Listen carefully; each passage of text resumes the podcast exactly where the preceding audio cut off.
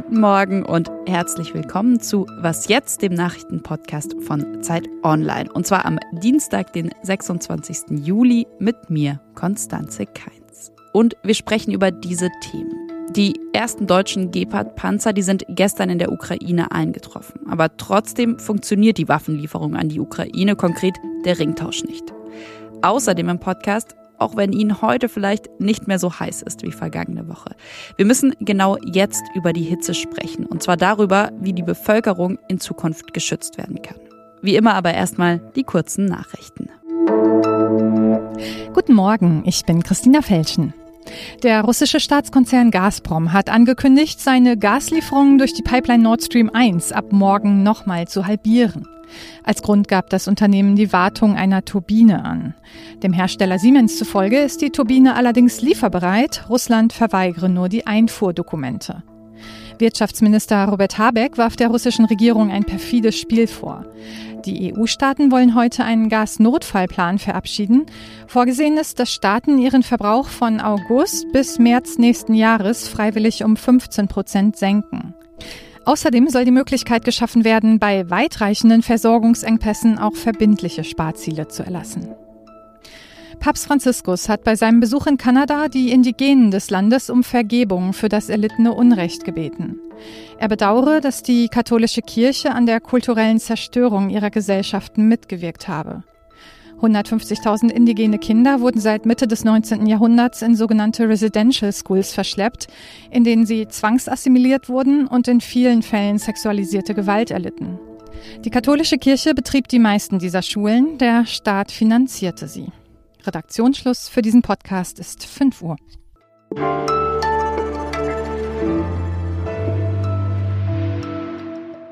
Gestern sind die ersten Gepard-Panzer aus Deutschland in die Ukraine geliefert worden. Drei Stück, drei Luftabwehrsysteme.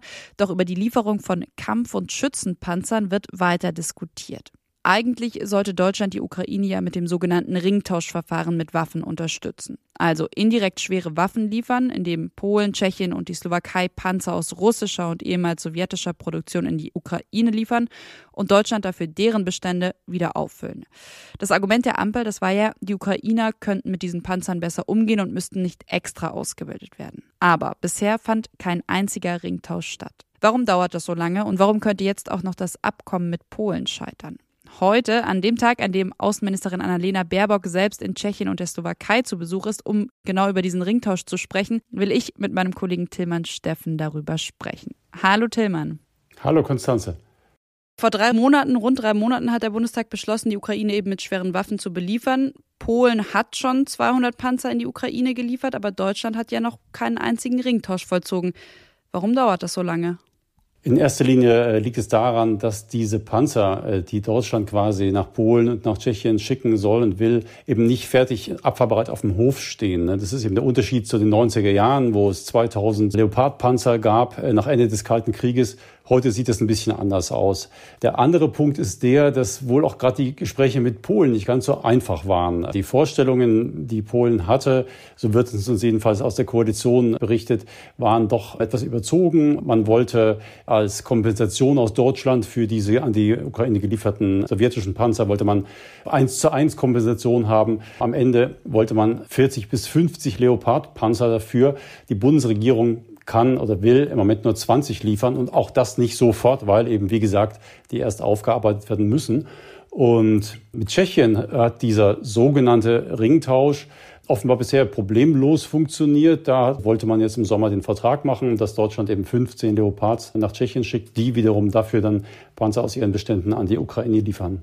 Jetzt hast du schon gesagt, ja, mit Tschechien gibt es offenbar keine Probleme. Trotzdem hat ja zum Beispiel Agnes Strack-Zimmermann jetzt dafür plädiert, direkt schwere Waffen an die Ukraine zu liefern. Und auch die Außenministerin Baerbock hat gesagt, ja, vielleicht müsste man eben jetzt anderweitig aktiv werden. Das hat sie gesagt, nachdem Polen unter anderem auch der Bundesregierung ein Täuschungsmanöver vorgeworfen hat.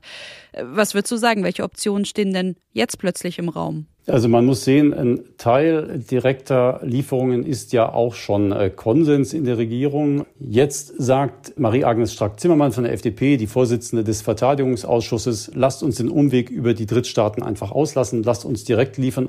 Das Problem ist so ein bisschen, Grüne und FDP sind sich da grundsätzlich einig. Die Bremse ist wohl das Kanzleramt, was letztlich über diese Ausfuhren auch eine politische Entscheidung treffen muss. Und da scheut man sich bis heute offenbar deutlich, eben schweres Gerät direkt an die Front zu schicken. Jetzt wurden ja gestern die ersten drei Gepard-Panzer in die Ukraine geliefert. Ändert das nochmal was an dieser ganzen Diskussion, an der Debatte, würdest du sagen? Oder was vielleicht ändert es? Ich glaube, das wirkt sich in zweierlei Hinsicht aus. Einerseits äh, kann das Kanzleramt oder insgesamt die Bundesregierung jetzt sagen, ja, was wollt ihr denn? Wir liefern ja, wir liefern auch direkt, die ersten sind eingetroffen. Das andere ist natürlich, dass jetzt eine direkte Lieferung von schweren Waffen, nämlich dieses Gepard-Panzers, tatsächlich eben erfolgt ist. Und das kann natürlich auch dann die Barrieren, die Hürden aufweichen lassen, eben auch weitere, andere schwere Waffen direkt an die Ukraine zu liefern, weil es ja nun quasi einmal möglich ist und weil man eben der Überzeugung ist, das ist völkerrechtlich kein Problem. Deutschland kann dadurch nicht als Kriegspartei betrachtet werden. Das war ja so ein Streitpunkt in den vergangenen Monaten auch. Es ist also rechtlich zulässig. Und ein Interview, das Tillmann Steffen mit Marie-Agnes Strack-Zimmermann geführt hat, das finden Sie auf Zeit Online. Das verlinke ich Ihnen auch hier in den Show Notes. Und an dich vielen, vielen Dank für deine Zeit und das Gespräch. Ja, sehr gern.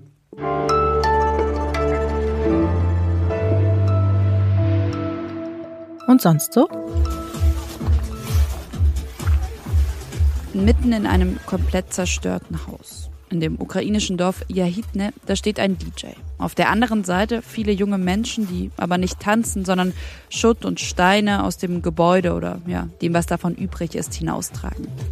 Seit einigen Wochen zieht die Organisation Repair Together mit DJs durch die Ukraine und organisiert Clean-up-Raves. Am Wochenende waren sie in dem Dorf nordöstlich von Kiew und hunderte Freiwillige haben bei dem Wiederaufbau geholfen, während zur Motivation aus den Boxen Techno-Musik kam.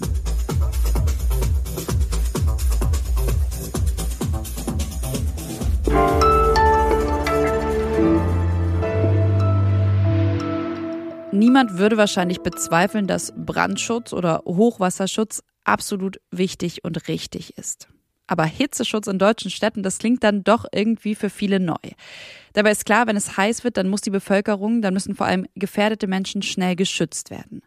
Wie also können Hitzeschutzpläne für Deutschland aussehen und was verrät der Blick in andere Länder? Meine Kollegin Corinna Schöps aus dem Ressort Gesundheit von Zeit Online hat dazu recherchiert.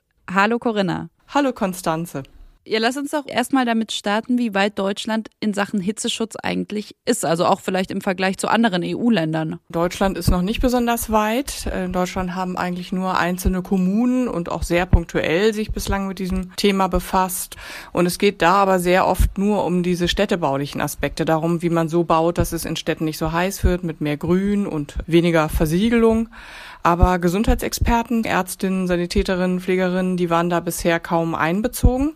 Und das ist eben in Ländern wie Frankreich, Spanien, Portugal, aber auch England ist das völlig anders. Die haben nach diesem Superhitzejahr 2003, als in Europa 70.000 Menschen durch die Hitze umgekommen sind, haben die angefangen, richtig umfassende Hitzeschutzpläne zu entwickeln und die haben die auch praktisch erprobt. Dann lass uns vielleicht mal auf so Hitzeschutzpläne schauen, beziehungsweise das Ganze mal auf Deutschland übertragen. Wie sollte so ein sinnvoller Hitzeschutzplan für Deutschland aussehen? Die WHO empfiehlt, dass es als allererstes mal eine zentrale Koordination für diese Hitzeschutzpläne geben müsste. In Deutschland wäre das dann so, dass das auf Bundeslandebene laufen würde und dann müssten Warnketten eingerichtet werden. Und dann ist auch Teil von solchen Hitzeschutzplänen, dass man überlegt, was kann man langfristig machen, also städtebaulich.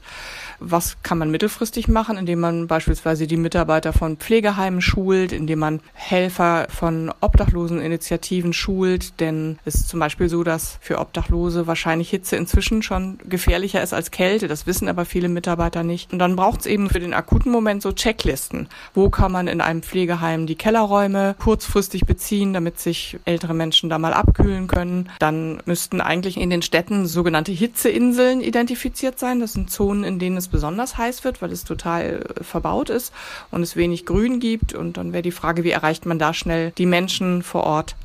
Und wo können die dann hin? Können die vielleicht, wenn es sehr heiß ist, mal im Supermarkt übernachten? Vor dem Kühlregal. Das hat es zum Beispiel in Kanada und Finnland schon gegeben. Oder können die Kirchen mal die Türen aufmachen? Denn da helfen einfach schon ein paar Stunden, dass der Körper sich wieder beruhigt. Und wir werden solche Sommer und solche Hitze, wie wir sie diesen Sommer haben, die werden wir jetzt sehr regelmäßig haben. Und Fachleute sagen immer wieder, dass die Deutschen das besonders stark unterschätzten. Den Text von Corinna Schöps und Stefan Reich, der heißt So rettet man Menschenleben, den finden Sie auf Zeit Online. Den habe ich Ihnen aber auch nochmal in den Shownotes dieser Folge verlinkt. Vielen, vielen Dank für das Gespräch, Corinna. So gerne, Konstanze. Und das war's von Was jetzt am Dienstagmorgen. Ich sage Tschüss bzw. bis gleich, denn wenn Sie wollen, dann hören wir uns heute Nachmittag nochmal im Update. Und wenn Sie wollen, dann schreiben Sie uns doch auch gerne eine Mail mit Feedback, Anmerkungen, Kritik an wasjetzt.zeit.de. Bis später.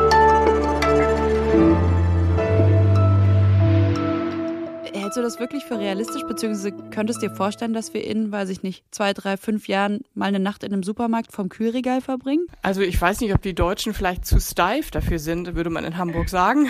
Aber im Prinzip ist das natürlich eine super gute Idee.